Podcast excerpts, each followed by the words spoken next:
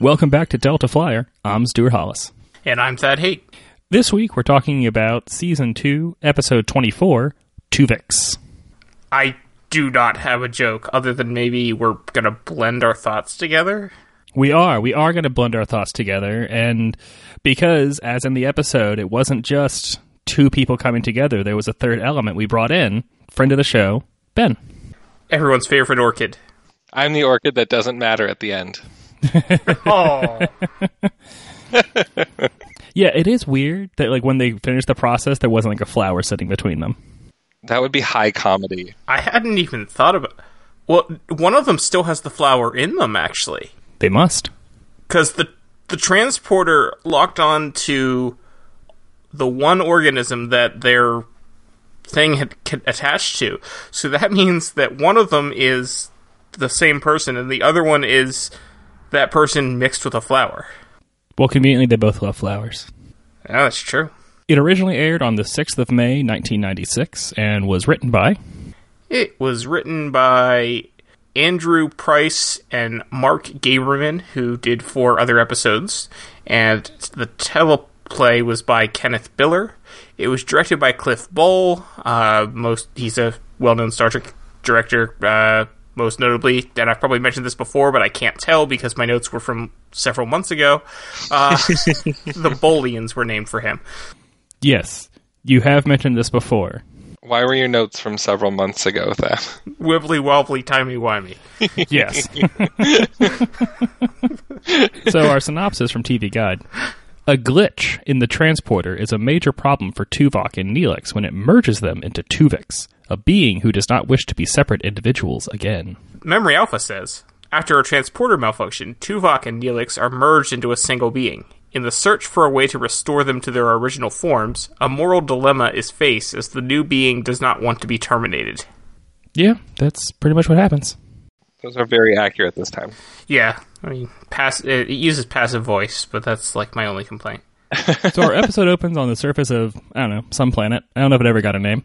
I don't know if it does. I feel like it doesn't. No, they just say their sensors have located a variety of flower. P3X Q47.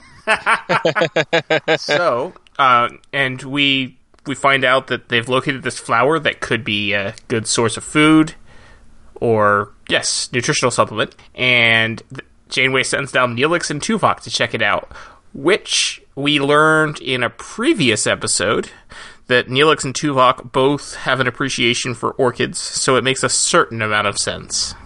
I think that was Tattoo? I believe so. Yes. Neelix and Tuvok are the go-to plant procurers for the ship. So Tuvok does state, I appreciate nature. Yes, which is kind of how I feel when anyone asks me if I want to go outside. And we start with Neelix saying that Tuvok is being more Tuvokian than usual.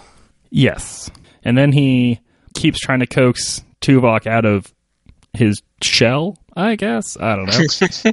By singing a Vulcan funeral dirge. yeah, but m- I, I was thinking that uh, Tuvok, when he gets back to the ship, might want to go, uh, you know, fire up that holodeck program again. Oh, how awkward would it be if that's what that's what uh, Tuvix does on his off time?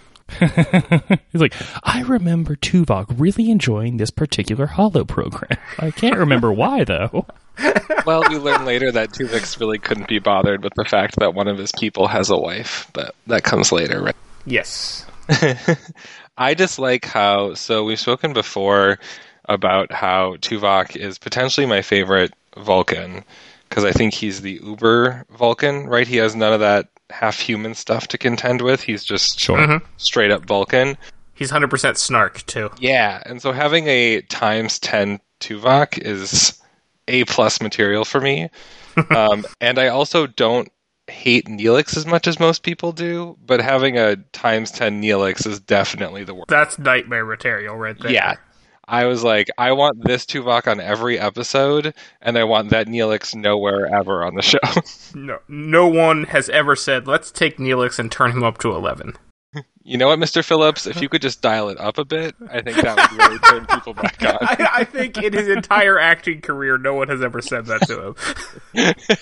what, what we really need out of this scene, Ethan, is for you to lay it on thicker. Yeah. Fun fact: they wouldn't call him Ethan because Ethan Phillips is only his stage name. Uh, he- he people who know him know him as Johnny. Oh, that's spectacular. Oh, the things you learn at cons.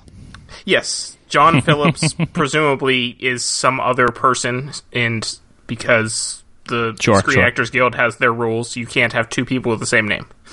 Oh, really? Certainly not alive at the same time. I like him in all of his, his other performances. So Off the top of my head, the only other performances I can think of are Star Trek: First Contact and uh, For Richer or Poorer. um, he was on. I want. I think he was on Girls. Oh no, he was on Benson also Yeah. What's a Benson? with Renee Auberjonois. What's a Benson? It's a TV show in the eighties. He was definitely also in an episode of Veep, which is a really great episode. I never got into Veep. Oh, so good. Anyways, Tuvix. yes. We have the interesting counterpoint that Tuvok then asks Neelix to be less like himself, just after he mentions to Neelix that he can be no more or no less than what he is. Oh, it seems a bit a bit illogical there, Mister Vulcan. Uh, yeah, I uh, I I picked up on that as well. Thought it was ironic.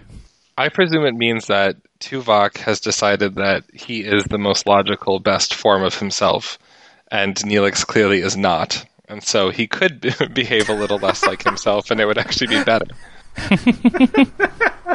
I mean, he's not wrong. Yeah. Yeah. so, uh, you know, while this conversation is going on, we cut back to the ship, and they're and it's you know, hey, are we ready to beam it back up yet? It's like, no, no, no, we're having troubles with the things, but don't worry, Ensign Kim is on the case. Why is Torres on the bridge and Kim in the transporter room doing the engineering things? Because we need this week's example of why Harry Kim will still be an ensign next week. Oh, I'm pretty sure even that other hottie uh, is a lieutenant, right? Lieutenant Hogan, isn't his name? well, that depends. Oh, boy. Who- Oh, here Thank we you, go. Ben. Thank you so much. Oh no! Did I set up a conversation about Hogan- Pips Weekly? is Tuvix doesn't even have pips on his stinking uniform. We could have we could have skipped this whole thing, but no. No, his tor- his uniform is black with tortellinis on the top. I don't. I don't I don't hate his uniform. okay. So Hogan is either an ensign or a crewman, or if you look at his rag pip, a non-commissioned officer. I like that he gives a good "Bwah" face when like Tuvix shows up. Yes. It's a big acting moment. Good for him.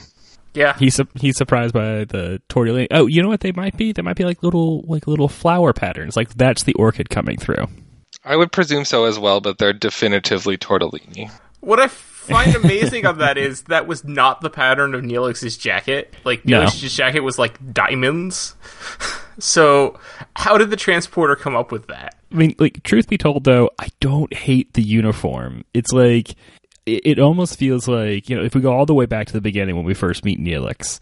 And he's like, "Can it make me a uniform like yours?" It's like, and Tu and Tuvok says, "No, it cannot make you a uniform like this one." I could just like imagine like Neelix fiddling with the with the replicator to make that uniform that he's wearing right now. Mmm. I like that. Yeah, I like that too.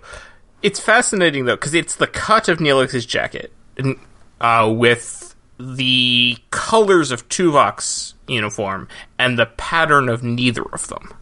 Yeah. Well, that's the flower or the I tortellini. guess. There's a rare breed of tortellini and orchid on the planet. That's why it's a nutritional supplement. Delicious. right. Much better than Leola root. Yeah.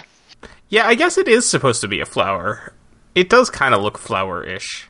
Uh, yeah, and you know, a- a- as we find out once he announces just before the theme, like I am Tuvok, uh, and Harry lowers his phaser. After the theme, we go to the medical bay, and the doctor is telling us, "Well, I ran a scan, and he's a perfect amalgam of the two of them." And I realized that like the point of this episode was not to do body horror because we just had that a couple of months ago with Threshold, but Yeah. by all accounts, this should not have been such a seamless merging of the two. For what it's worth, he says that he's Tuvok after the theme. Well, I mean, that's fair. I, I don't know how much it's worth either, but fair. Do you think when the doctor says someone is in perfect health, he's being like hyperbole, like he's doing hyperbole. He's got How to is be. anyone? How is anyone being diagnosed by a computer to be in perfect health? And how does he know what a Valaxian is supposed to be? Yeah. This Ooh, there Valaxian orchid Nice. is in perfect health. That makes zero sense for a computer to say. I, I remember reading something like 10 or 15 years ago, maybe, where it was something to the effect of, like, if anyone, like, if just like pick a random person off the street, someone who you might think is in perfect health, and if you ran them through like every diagnostic screen that a hospital can offer, you will find things wrong.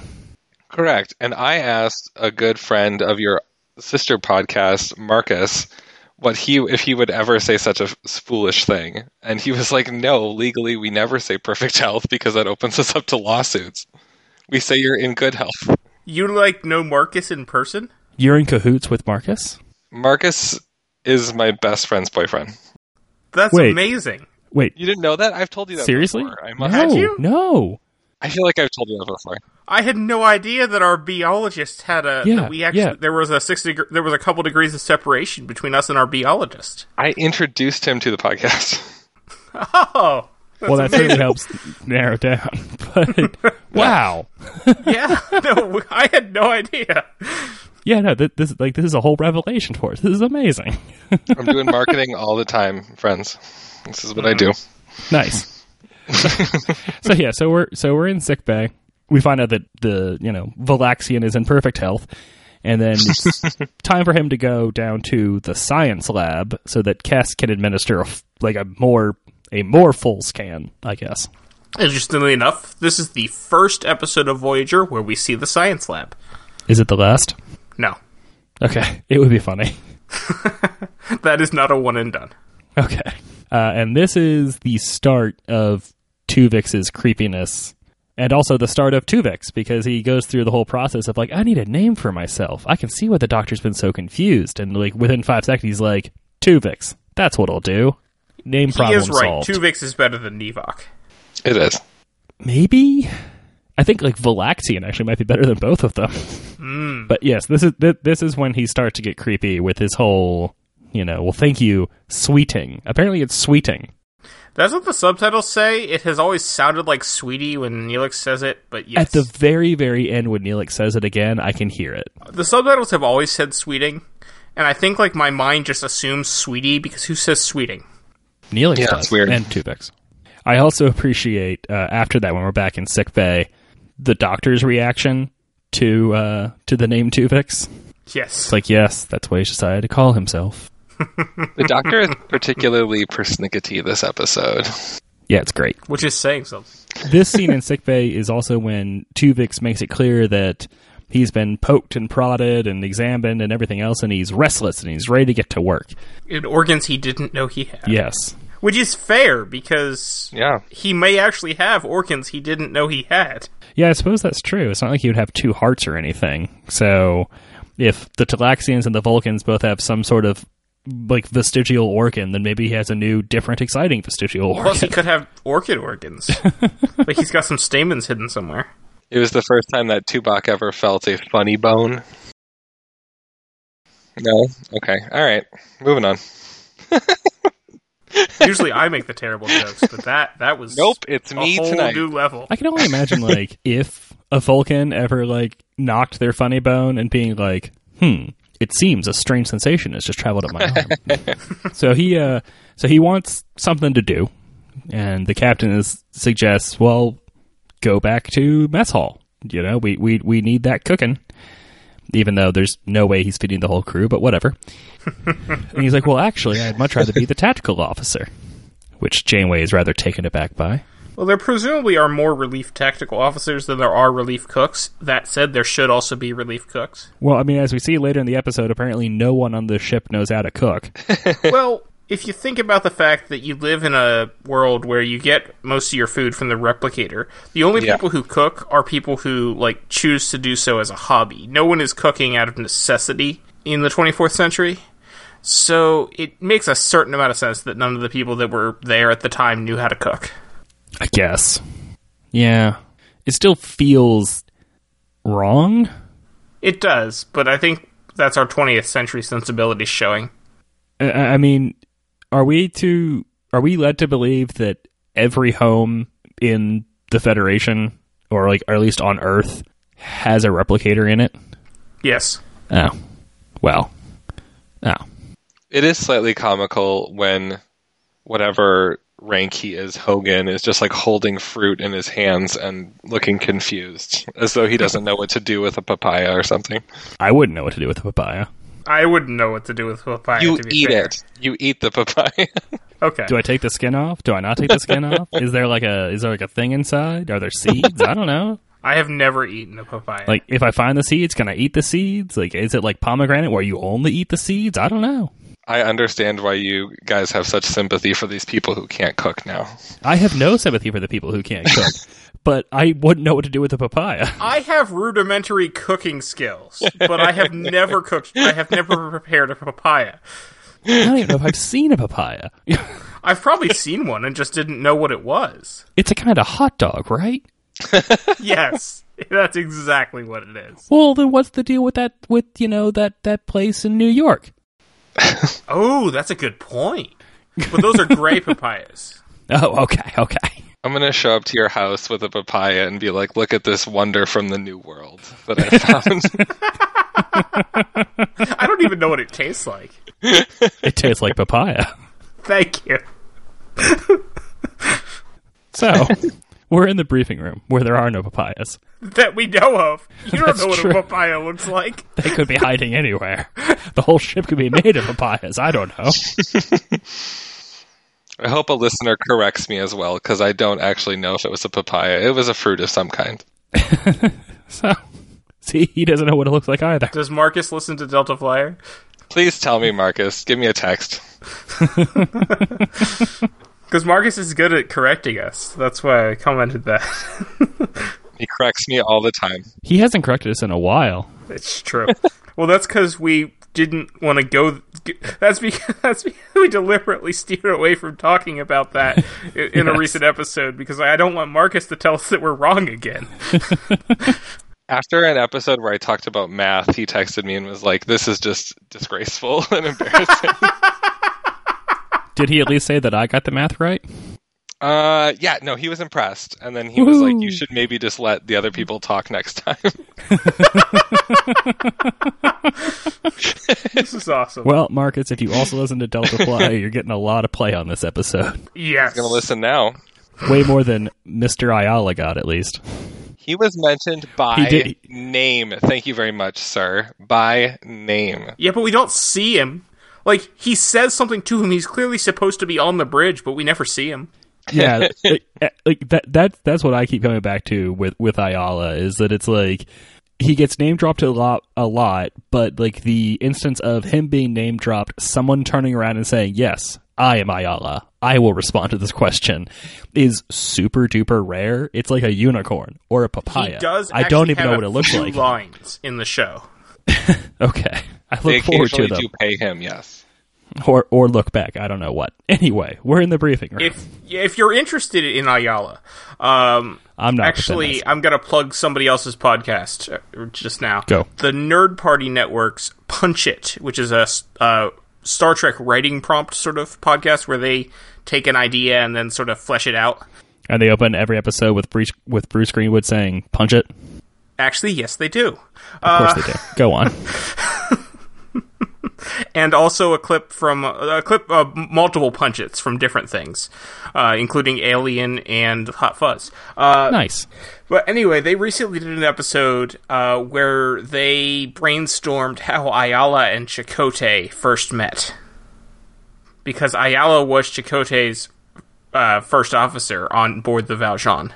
I think if you look at Memory Beta, there was a book about this. Of course, there was. There's been a book about everything except the lizard babies. Why has there not been a book about the lizard babies? Because some publishers have some level of decorum. Hey, as we discussed, honest, honest to God, Threshold was less bad than I was expecting up until the last, I don't know, like seven minutes or something. oh, I've said this a hundred times. Until the tongue falls out, it's actually really great sci-fi. when the tongue falls out, the quality drops just like the tongue. Yeah, but otherwise, it's a really, really cool concept. Yeah. Or they just abandoned those poor lizard babies. So we're in the briefing room. yes. we will get through this episode. No, we won't. Uh, and they're discussing what happened with the transporter. And they're all throwing out their ideas and saying, well, everything was actually working perfectly. All the logs came out clean. Everything was great, except, you know, this happened. You know, it's like, well, what about our analysis of the flower? And Kes goes on and talks about, you know, flower things. And then just all of a sudden, out of the blue, Tuvix says, sex. I beg your pardon. so he launches into a thing about how there are certain thing, certain species that go through symbiogenesis, where they combine and merge and form a new species as their way of reproducing and then walks over and touches Kes's shoulder, and she's super creeped out by it because, of course, she would be like some weird stranger who thinks that he knows her is touching her. Yeah, there's a lot of. Um, as much as this episode focuses on Tuvix, it also focuses a lot on Kes, and does. thank- thankfully, the director made sure that they focused on her face at key moments because most of the time it is like remorse or discomfort, and at the very end, um, resolution. No, resolutions is a later episode. Okay, well, we'll talk about her face then.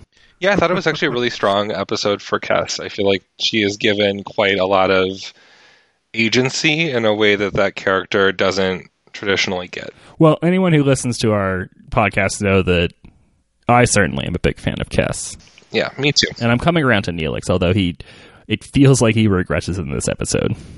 He does, in a way, yes, but says it's not. It's only kind of Neelix.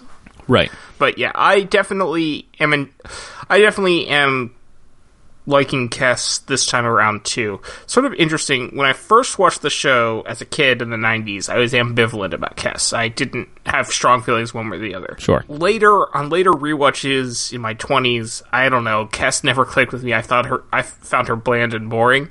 But on this current rewatch that we're doing for the show, we're analyzing things, I am really liking Kes.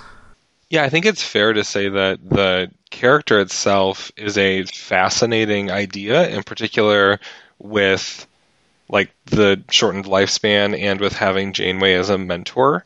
Um, but I feel like that relationship they stopped doing that pretty quickly, and the fact that I just feel that either the show itself or the writing room at the time was not prepared to make a lot of statements or dive deeply into her specific character. Um, but the but the theory could have been really great, and the performance is amazing for what it is given. I think. Yeah, and she and she sort of slots into the absent counselor role, Yeah. Yep. which we definitely see on this episode a little bit later. Uh, uh, so we'll, you know, I'll just fast forward through what happens after this briefing. Kes is walking down the hall, and Tuvix is just sort of lurking. Not really lurking; he's just standing there. He invites her to dinner.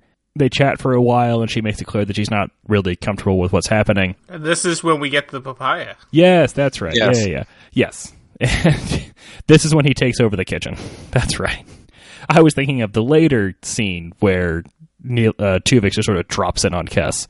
That's when she goes and talks to the captain. But we'll get to that in a bit. Anyway, yes. so we're yes, we're there in the mess hall, and no one has how to knows how to cook anything. Like someone was like, someone's eggs are burning, and another and another crew member calls out, "Oh, those are mine." It's like, did you start them? Are you waiting for them? like like if you started them why aren't you in there cooking them why aren't you taking turns just each making your own meal why isn't someone like i really know how to make the heck out of uh, out of some grilled cheese sandwiches and just making like a thousand grilled cheese sandwiches why isn't now a good time for each of them to be like you know what i am going to use my replicated rations tonight oh, well, I feel like that's probably what Paris and Kim are doing as they're sitting at the table watching this chaos unfold. I, I'm I'm thinking they used the replicator, yeah i mean that makes sense but it was it was obviously Tuvix immediately straightened everything out and mm-hmm. set about set about to cooking. And in, in when he's busy doing this, Kes is actually enjoying mm-hmm. herself. And this is the part of Tuvix that I really appreciate when they make it clear that the combination of these two individuals makes them greater than their separate parts. I think it is a potentially unintentional but nice representation of um, infinite diversity and infinite combinations, right? Like we have other episodes where a single person is separated into two people and they become worse. I think it's cool to see the more you put into a space, the better that space becomes. So th- these are these are where I like Tuvix. These scenes. Yeah. And Chakotay even calls that out where he says, you know, there's that old expression, Yeah. the whole is never greater than the sum of its parts. Yeah. But that's not necessarily always true. No, certainly not in this case at the beginning of this episode. No. So things get a little creepy towards the end of the scene when he and Kes are Yes. cleaning Yep. up after everyone leaves. Uh, yeah, because Tuvix is kind of like throwing shade on Neelix, which is weird, and then he gets too comfortable with Kes. Yep. Here's the thing. Yes. If someone ever tells you that without you they'd be entirely lost and seem to imply that they would be in a bad place if you didn't stay with them, that's not healthy. No, that's manipulation. That's not healthy behavior. Well, that's why I said it. it like, we got this like return to like the old emotionally manip- manipulative, psychologically abusive Neelix. yep, and that's where Tuvix as a character starts to take a turn, I think, for me. Because, oh, here we go. Yeah. But before we can dig into that too much further, we are down on the planet with Torres and Paris, and they're picking flowers.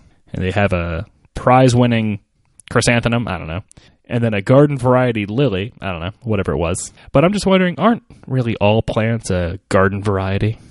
It was a prize-winning chrysanthemum and a garden variety clematis. Ah. And then the symbiogenetic orchid. Put them all in the tube and send it up to the ship. And Torres makes the comment that it was like, I never thought my horticultural studies would come in handy from Starfleet Academy or something. He's like, you're just picking three different flowers. Like you're not doing any research here. You're just like you're picking one specific flower and two randos, and then someone else is beaming them up, and then it's gonna magically turn into something new. Like you're not doing anything here. So clematis is part of the buttercup family, apparently. I hear it has the sweetest smile. Nice. uh, and, and it is also the only time we hear of a clematis on Star Trek. But it's a real thing, so It's like a half doesn't one count. and done.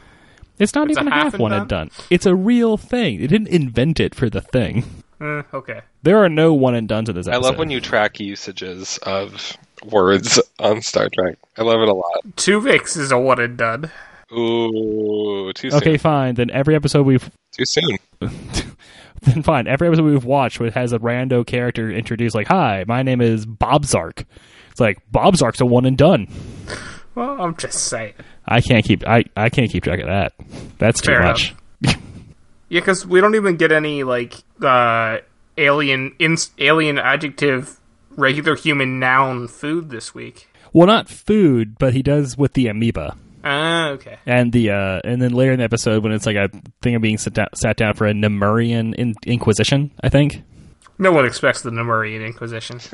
So they actually beam the flowers up to transporter room one. It It's does exist. nah, nah, nah, they just changed the number on the door this week. No, no, even better. They're still in transporter room two. They're just routing the signal for, through the other one. Yeah, one exists, but Yeah. they never actually use it. Like, well, just- because the pad didn't get, it's not going to get installed until Tuesday. It's like that one school in the Wayside uh, Story School. Like it doesn't actually exist. It's like story thirteen or thirty or whatever. Oh yeah, yeah, I know. Man, I love sideways stories from Wayside School.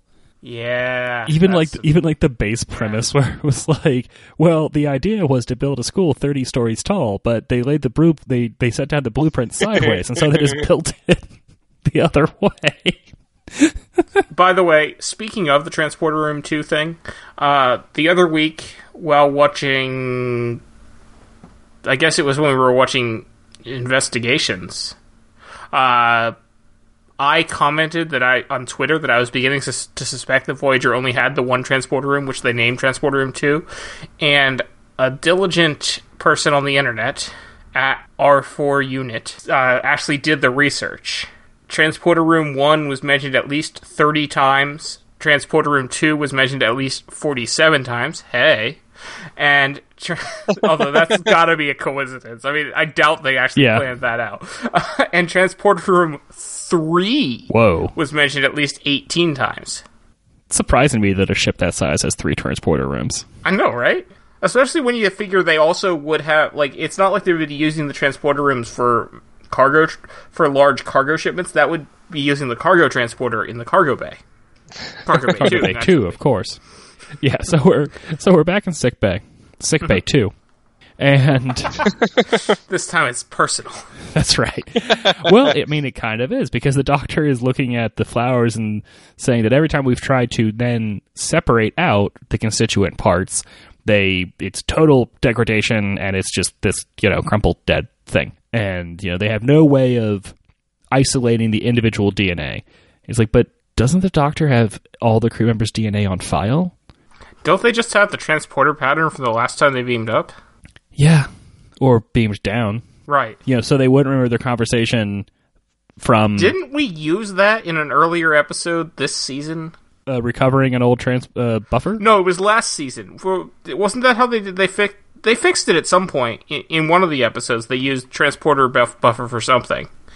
Was it faces? In TNG, they definitely use a version of Pulaski to bring her back, which They used it on Pulaski. They used it when the peop- when the when Picard turned into a kid. and the episode of Pulaski and one of the animated series would seem to tell us that you are dead, killed dead Yes. every time you transport, and then a new version of you is rebuilt. We've had long talks about that. In many ways, the earlier when Janeway made a reference to there's never been such a transporter accident in the history of Starfleet, which is an amusing, I think, in joke on how there have been multiple episodes about this before. Well, there've been other kinds of transporter accidents. But but but like two people becoming one, that is new. There could just be multiple copies of everybody running around all the time, and it's fine. Yes. So on that note, we've had transporter duplicates before. Why do we even have to kill Tuvix to do this? If Thomas Riker exists, Tuvix can exist, right? Exactly. If Thomas Riker exists, then then Tuvok, Neelix, and Tuvix can all coexist. I am unfortunately jumping ahead, but my thesis is that it's not a moral quandary if your universe can solve the moral problem. oh, sure. But I'm just saying. It's not a problem that should even happen.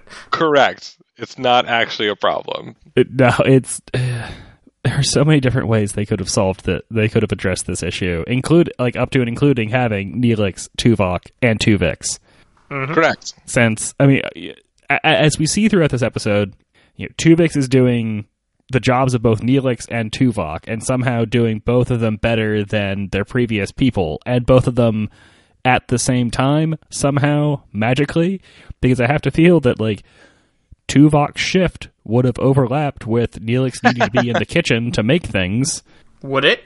Every time Tuvok is in the mess hall, Neelix is there. Thad, what rank does Tuvix get? Tuvix has uh, Lieutenant Pips, I believe. I don't think he had. I wait, or did he? Did he put pips on when he changed into like the regular uniform? When he changes to the, the uniform, I believe he has the two. Yeah, he has the two Tuvok Lieutenant Pips. Okay, I, I, I couldn't remember. I think I just got focused on the fact that just like when he was in the Tuvix uniform, he didn't He have was any pipless. pips. Yeah. Yes, Do you think that's why Kim was like, I don't care, kill this guy, it's fine. He gets to be lieutenant. Probably. well, I think that Harry recognizes more than anyone else that it was, you know, he's just like a, an accident that had happened since it was Harry's accident that that resulted in this. Tuvix is a walking reminder to Harry that he will always be an ensign. Always. He wants him gone. Harry's going to make a modification to the Let's All Kill Neelix holodeck program And make it let's all kill Tuvix. so that he can also kill Tuvix, yes, over and over again. So while we're in the sick bay and the doctor is talking about the fact they can't separate the things, he, he ends with the comment, I feel as though I've lost two patients. But have you? Yes. Mm, yes and no. I mean, admittedly, Tuvok and Neelix were dead the second they stepped into the transporter, but Yes. they were alive again when they got on the planet. I would still say that Tuvok and Neelix exist in Tuvix in a way that Tuvix does not exist in Tuvok and Neelix. I would say, referencing the Stargate Weekly episode that's going to come out before this, a few weeks before this, calendars are hard. I don't care anymore. Uh, that we had just talked about this week, pretense, that when Tuvix says that Neelix and Tuvok live on within him, that's akin to saying nothing of the host survives, and that living a life where you don't actually have control of your body anymore is no life at all. But the host does survive. That's the whole point. The host does survive. Right. in- The host survives but has no control over their body, so they survive in like a the cage of their own body this and they can't escape. if it was the Orchid in control, and this was like Lieutenant Orchid, then I How would. do you know the orchid's not in control? I suppose that's true. The Orchid is still in control of either New Telix. Telix. of either Neelix- Felix or Nuvok, yes. Yeah, because one of them still has the Orchid inside them. Presumably. This is where I start to part from the doctor's quote principled stance at the end of the episode because here he has decided he's lost two patients, but he still continues to try to find a cure. Right. And then, like, once he's found the cure, well, because his principal position is that if the patient doesn't want to take the cure, I can't force it upon them. So like that that's where his principle is. It's not. It's he also Yeah, does say like I, I can't like I'm not yeah. gonna yeah I'm not gonna like force Tuvix to end his life without his consent. I'm just going to give somebody else the decision to be made. Uh, right. Hmm. I mean, I, I, I and I was thinking about like, well, why didn't he kind of stand up more? But I have to realize that he's in a unique position where if he had kept standing up to Janeway, Janeway could have just said, "Computer, you know, shut down the emergency medical hologram." Well, I think about it when he says, I feel as though I've lost two patients. Like he's called the time of death. You don't keep trying to resuscitate the patient, but he kept trying to resuscitate the patient. Hmm. Unless you make the argument that he was doing the research purely in case this should happen again, so that they can kill the new creature faster next time so there's not an ethical dilemma. Well, because he no, because he had said that like uh, later when we're back in sick bay, he says that he's going to keep working on it no matter how long it takes in order Yeah. to restore them to two separate people. So Which I don't understand. So you haven't lost a patient if you're still working on it. Is is what Ben's saying, and that's a fair point. Yeah. So after sick bay, we see Kes in her quarters, sort of meditating or praying over the situation. Tuvix comes on in. They have a conversation, and he gets creepy again So and creepy. tells Kes that he loves her. And forget T'Pel, he carries Tuvok's love for her inside of him. I've heard that one before. right. You know, but Kes is the person in front of him, and so therefore that's who gets to have Tuvix's wonderful affection. Uh, She tells him to leave, but before he does, he of course has to touch her face and then kiss her cheek, and then he leaves. little creepy, or a lot creepy. Most things about Tuvix are creepy, including his hair. What is that? His hair is very odd. Like I can almost understand that it was a blending of the two, but like I feel like he could have done some styling with that. Styling is illogical. Nah, Vulcans have style. Yeah. Let's be very clear. Those haircuts have no logic. They're just for the look. After this, Kes goes to Janeway's quarters, uh, and they talk things out. And this is the moment in particular that I was talking about where it really is a shame that this ship doesn't have a counselor. Right. I think that even gets mentioned in an earlier episode in season one, maybe. I believe it does. Yes, this would ordinarily be something for the ship's counselor. Right, but like we don't have one because we were only expected to be out in the Badlands for a couple of weeks before returning to D to Deep Space Nine or something. Like they didn't have a counselor on board because it was gonna they were gonna like come over on a shuttlecraft on Tuesday or something. Or something. Yeah, and these are the types of scenes that I remember when I think about my watch through of Voyager, because these are just moments in which really, really good actors are allowed to just kind of breathe and do good work. Yes. And this was a really, really, really excellent scene, and certainly, you know, would have liked to see a lot more of this relationship in the show. Very much so. Oh yeah, We get a mention of Mark because we Yeah. had mostly forgotten that Janeway had a fiance at this point. Janeway clearly has not forgotten him though. No, we will later find out that he's already forgotten her. Ooh, cold blooded. I appreciate the honesty and you know, it would have been very easy for her to give a you know, heroic speech about hope and never giving up mm-hmm. etc, but like being just sort of honest with this person who's clearly in some form of emotional crisis around there is always hope, but it will be hard very, very, very hard, and you're going to have to sort of deal with that. Yeah, no, I, I really like the conversation between Kes and Janeway. It was good. I like the dynamic between chess. Chess. Uh, where did that come from? Chess and Caneway. but I mean, that one doesn't even work because she's not Janeway. Unless I was doing a threesome with Chakotay. I don't know. Now Uh, that's some slash fiction. I'll send the link. between Kes and Janeway, I, I really like the relationship that they have. Yeah. Oh yeah.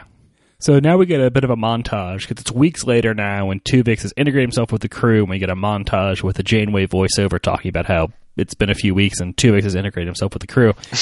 and there's one moment where she's in mess hall and she's like, "I must admit, I prefer his cooking to Neelix's," and she like tastes something and does that sort of like eye thing that you always see in pop culture when people have had something like really tasty. Yeah. Have either of you ever done that to your knowledge? Not that I know of.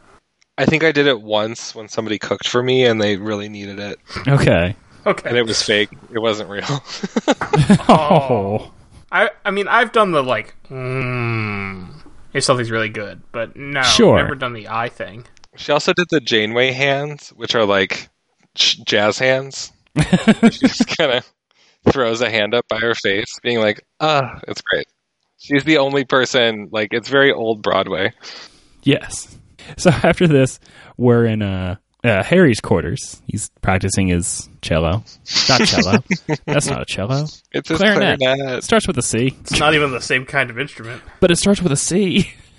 So we're in Harry's quarters. He's practicing his, his clarinet when the doctor interrupts because apparently in Starfleet they have not invented do not disturb mode. And he has to turn to his emergency medic, emergency holographic channel. Yeah. That you know, it's 1996 and so video calling wasn't really a thing at all. And so the idea of it just being yeah, like some sort of ringtone effectively and then Harry having to like uh, like choosing whether to refuse or accept, et cetera, et cetera. like can you have like I remember a couple years back Google introduced this new video messaging service that has probably since been abandoned because Google can't help themselves but to introduce a new messaging service every three years and then abandon it every three years. Usually because most people don't use it. Exactly. Anyway, and this and the, like this thing was that like as soon as you tapped like if I was gonna like call one of you guys with this service, as soon as I said I want to call Ben, cameras would turn on on on both sides. Creepy. That Like the video feed wouldn't actually like start, I think, until you accepted the call, or like they added that in. But if like if both people were in the in like the other person's favorites, it would start automatically. Like it would like auto accept the call effectively. Yeah, I don't Yeah. want that. that definitely still exists in my day-to-day life i operate a sort of online or like help to operate an online um, sort of classroom technology and it's auto set to like start your camera immediately when you log in and everyone hates it. And that's half of the tickets of like please don't do that. Set your things uh, a different way. Yeah. So anyway, so we're in Harry's quarters, and the doctor calls him, and the doctor uh, says to him, uh, "Suppose I found a thing, a thing." It made me think of Entourage. Is that something you'd be interested in? Yes, Bob, that's something I would be interested in. Entourage is a terrible show. No one should ever watch it. It has very little redeeming qualities. That said, I did just do an entire, a complete Entourage rewatch last month. So and yes, here we are but since I have watched all of it, obviously I'm going to quote from it. So, victory. Christ. so, yes, the the doctor posits a way to like tag the DNA so that they can use the medical transporter to then separate the samples back out. I like how after he talks about this theoretical thing, then Neil is like, "Wait a second, is this about Tuvix?" You mean Harry? Yeah, that's what did I say? Neelix? Yeah, that's yes. Kim. Kim is like, "Is this about Tuvix?" No, it's about that other guy down the street. no, I only care about separating the flowers that we combined. right. i wanted that flower right?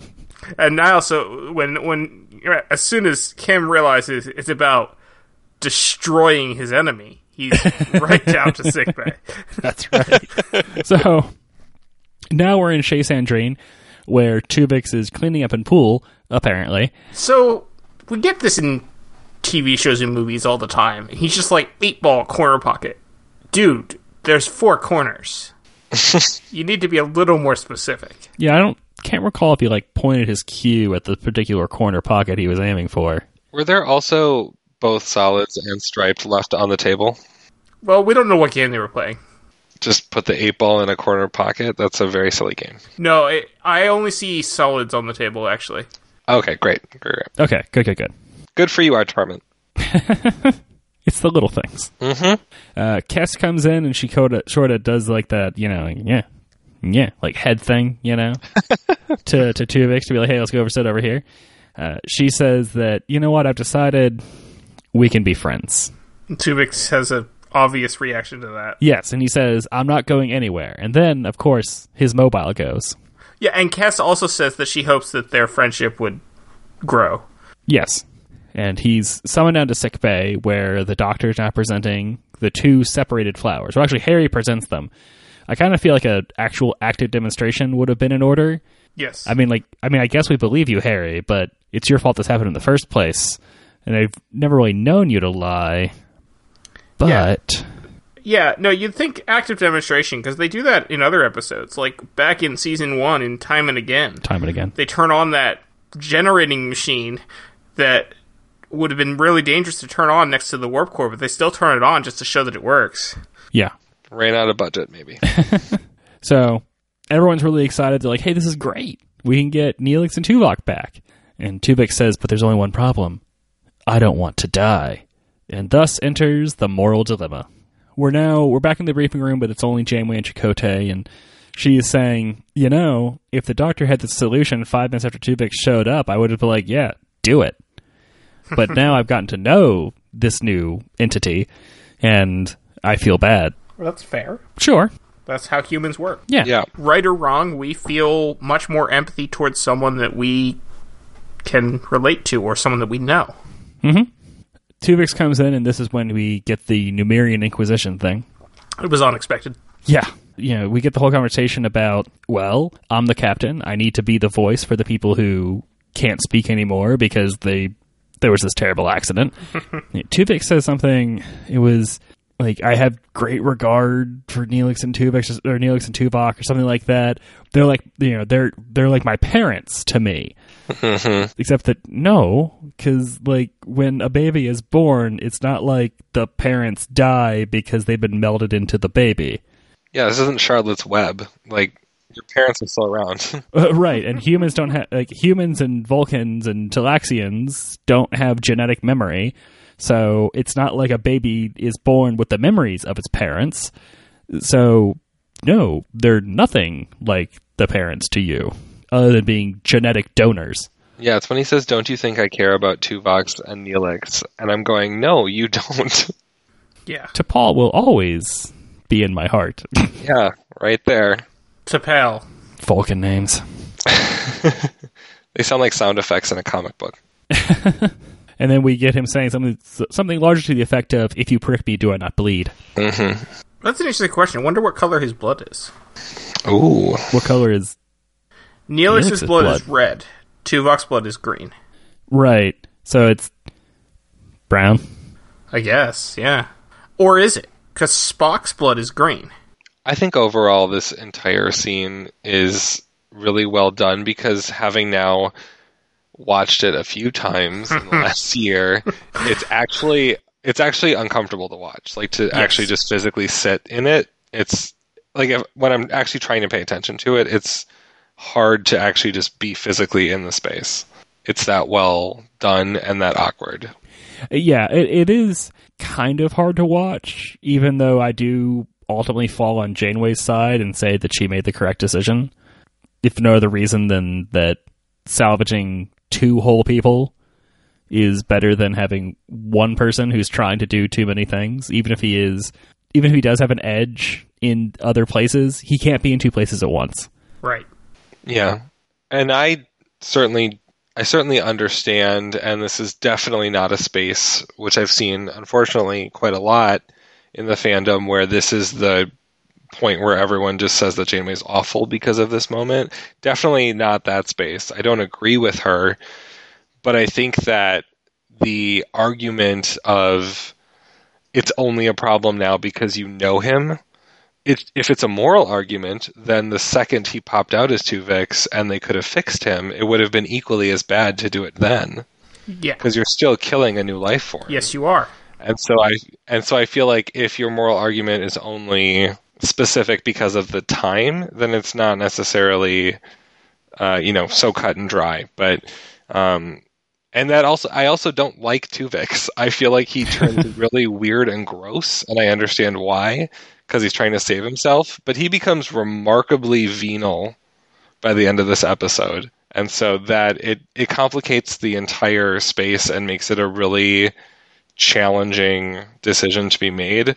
And I kind of like that a lot. That Voyager decided to make it hard and not easy, like a lot of other choices on Star Trek are.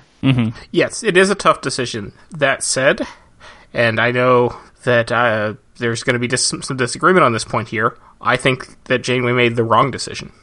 Yeah, I would I would agree with you as well. I think that it's a I I think she made the wrong decision as well. I think it's from maybe like I get why she did it and I don't hold it against her, but I I guess Yeah. if we're saying we're- we saying would we have made the same decision in that space? I certainly would not have. I would not have either, because I, I I can understand the argument that you're killing Tuvok and Neelix, but mm-hmm. that happened. That was an accident. Tuvok and Neelix are not there. That's a tragedy.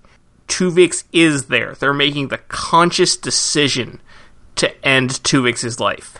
Well, I think it's entirely fair to say that the transporter killed two people and Janeway killed one person in this episode. I think that's Yeah. fair. Well, the transporter kills people every week, but Yeah, and Janeway brought two, and Janeway in in a Star Trek sci-fi way, Janeway brought back two people in the same episode. So that is needs to be stated yes. as well. But it it still this still is at the end of the day this is murder, uh, and it was wrong. I don't because Tuvix came about because of this transporter accident where he has none of his own genetic code. It's an amalgam of well, three different life forms. And yes, that makes it unique, but he has the memories of two of the three. I don't know if flowers have memories, but because he doesn't have anything that's his own, like that to me it makes it feel like it's less than a full life. Like I'm not saying he's not alive, but I'm not saying that it's the same as if she was like Mr. Ayala, we're going to run you through this thing and turn you into your parents. See, I wouldn't would say that it doesn't actually matter where the genetic material came from. He is alive. He is his own being. I, I I understand your what you're saying, but I don't agree. That's fine. We're allowed to disagree here. Mm-hmm. So if I could do that thing that all of us Trek fans do, which is rewrite the episode to our own favor, how would you both would your arguments change if instead of there was a way to separate them and we're just going to do it, it was there's a way to separate them and the orchid is killing Tuvix, and so it's either separate them before he dies or all three of them die again. Does that soften the blow? Does that, That make it would, yes. Okay. Yeah. Yeah, if it turned out that, you know, the addition of the orchid DNA, as it turns out, is actually having some sort of degenerative effect, and that's why the doctor is working so hard to separate them. Because we, because I mean, you're not wrong. We do get to the like, we get back to the thing. If like, I feel like I've lost two patients, but I'm going to keep working on getting those two patients back. It's like a little weird. Uh, I mean, like doctors will sometimes keep working to resuscitate someone, but No, he's gone. So in that space, it would be okay for someone to kill Tuvix Well- before he dies naturally in order to get back the other two. Right. You know, they would have like a set window where hmm. if it goes if it goes much longer, then the degradation will be too great and we won't be able to salvage anybody. And does Tuvix get to decide that, or does the doctor decide that? I think that would they could still find a way to write it that they would ultimately be the captain's call. Sure. If Tuvix like if Tuvix were still to say, "No, I want every second Yeah, that. I can get in this stolen life." I want to die myself. I don't want to be killed. Right. This life that was thrust upon me that doesn't you know, that just happened to me, I, I still want to milk every second of it. I want to keep being creepy on on Kes. Yeah. I want to keep showing up Chakotay at pool. I want to keep improving Neelix's crepe recipes. That's kind of the character we get. So Yeah, yeah, because he's like he's like so proud of being better than both of them, yes, Yeah, he is. and Well, it's got like the Neelix. That's a, that in and of itself is a combination of Tuvok and Neelix. The fact that he's proud of being better than both of them, because that's like a merging of both of their mindsets. yeah, but it, it could still be written in such a way that the Doctor decides to push forward with the uh, not the Doctor, but the that Janeway decides to push forward with the with the procedure, regardless of Tuvix's feelings on the matter, and like forcibly separate them out before they lose the opportunity. and would you find Thad? Would you find that more morally I would yes. acceptable? I think I would too, but I don't think it's super logical. Hmm, that's fair. Hmm. Also, if if Tuvix was okay with it, I would be okay with it too. Oh, certainly. Then the whole then there's not really a problem, right? Right. But that wouldn't be compelling television. No. You know, And if anything, this was compelling television. So It was. No, I enjoyed this episode. Uh, for production reasons, I've watched it way more than I really wanted to. But it is a powerful episode, and I do enjoy it. But it is not one that I would. It's it's certainly not a feel good episode. It's not one I want to go back and watch a lot. Sure. So we just spent all this time talking about the end of the episode. I'll just do like the quick recap on what happened before we got to the end. After the conversation in the briefing room where Jamie makes her position clear that we have this procedure now, we're going to do it because she has two lives in the balance versus one, and she sees an opportunity to bring back two lives that were their own lives uh, rather than this amalgam. And she never like calls him that or anything like that. She never makes the case of the, of him being like a stolen life or, or or anything, which I think also could have been used to help her case um, in the fandom. But uh, Tuvix then goes to Kes, like you're the only one who can help me, and Kes I don't think says anything to him, and then goes off to the captain and says Tuvix asked me to help him, but I can't. Janeway makes a decision, goes out to the bridge, and tells Tuvix that she wants to talk to him alone, and Tu- Tuvix is having none of that, and raises his voice.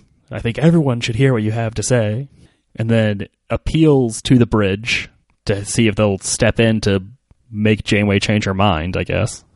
And then finally he's hauled off to sick bay. And that was a heartbreaking scene where no one responds to him. What are they going to say? Yeah, I know, but you can just feel for him at that in that scene because he's making a desperate plea and he's getting nowhere. So they're back down in sick bay. The doctor refuses to do the procedure because because Tuvix does not consent to it. Yeah, that's yeah, that's medical ethics right there. Yeah, yeah, yeah. I, I can agree with that position. Uh, and then finally, Janeway goes through with it. Tuvok and Neelix are separated, and that's the end of the episode. Well, it ends with Janeway. two Vox, Maybe. two Vox and Neelix. Yeah, yeah, yeah. They're you know separated, and no and no orchid sitting between them. Right. So one of them still has the orchid inside them. The one Yes. who's the one whose genetic markers weren't flagged with whatever it was that the doctor used to flag them still has an orchid inside them. Uh, and the episode ends uh, not with the ship flying off into space, but rather with Janeway kind of walking morosely back down the hall. We don't get to see the broken taillight this episode. No, So, yes, and that is the resolution of this episode. which is incidentally what we'll be talking about next week. Thank you for listening this week. If you enjoyed this, you should check out our other show, Stargate Weekly. You can find and review both on your podcast player of choice, and you can also reach us at our email address, deltaflyerpod at gmail.com. I'm at Tyrannicus on Twitter. I'm at Gamicus. And I'm at Benji Nielsen. Thank you so much for having me back. It's always a treat. And you can follow the show on Twitter at Delta Flyer Pod. And that's our show. Yeah. Yeah, sorry. I literally thought there was someone in my apartment and I had a minor moment.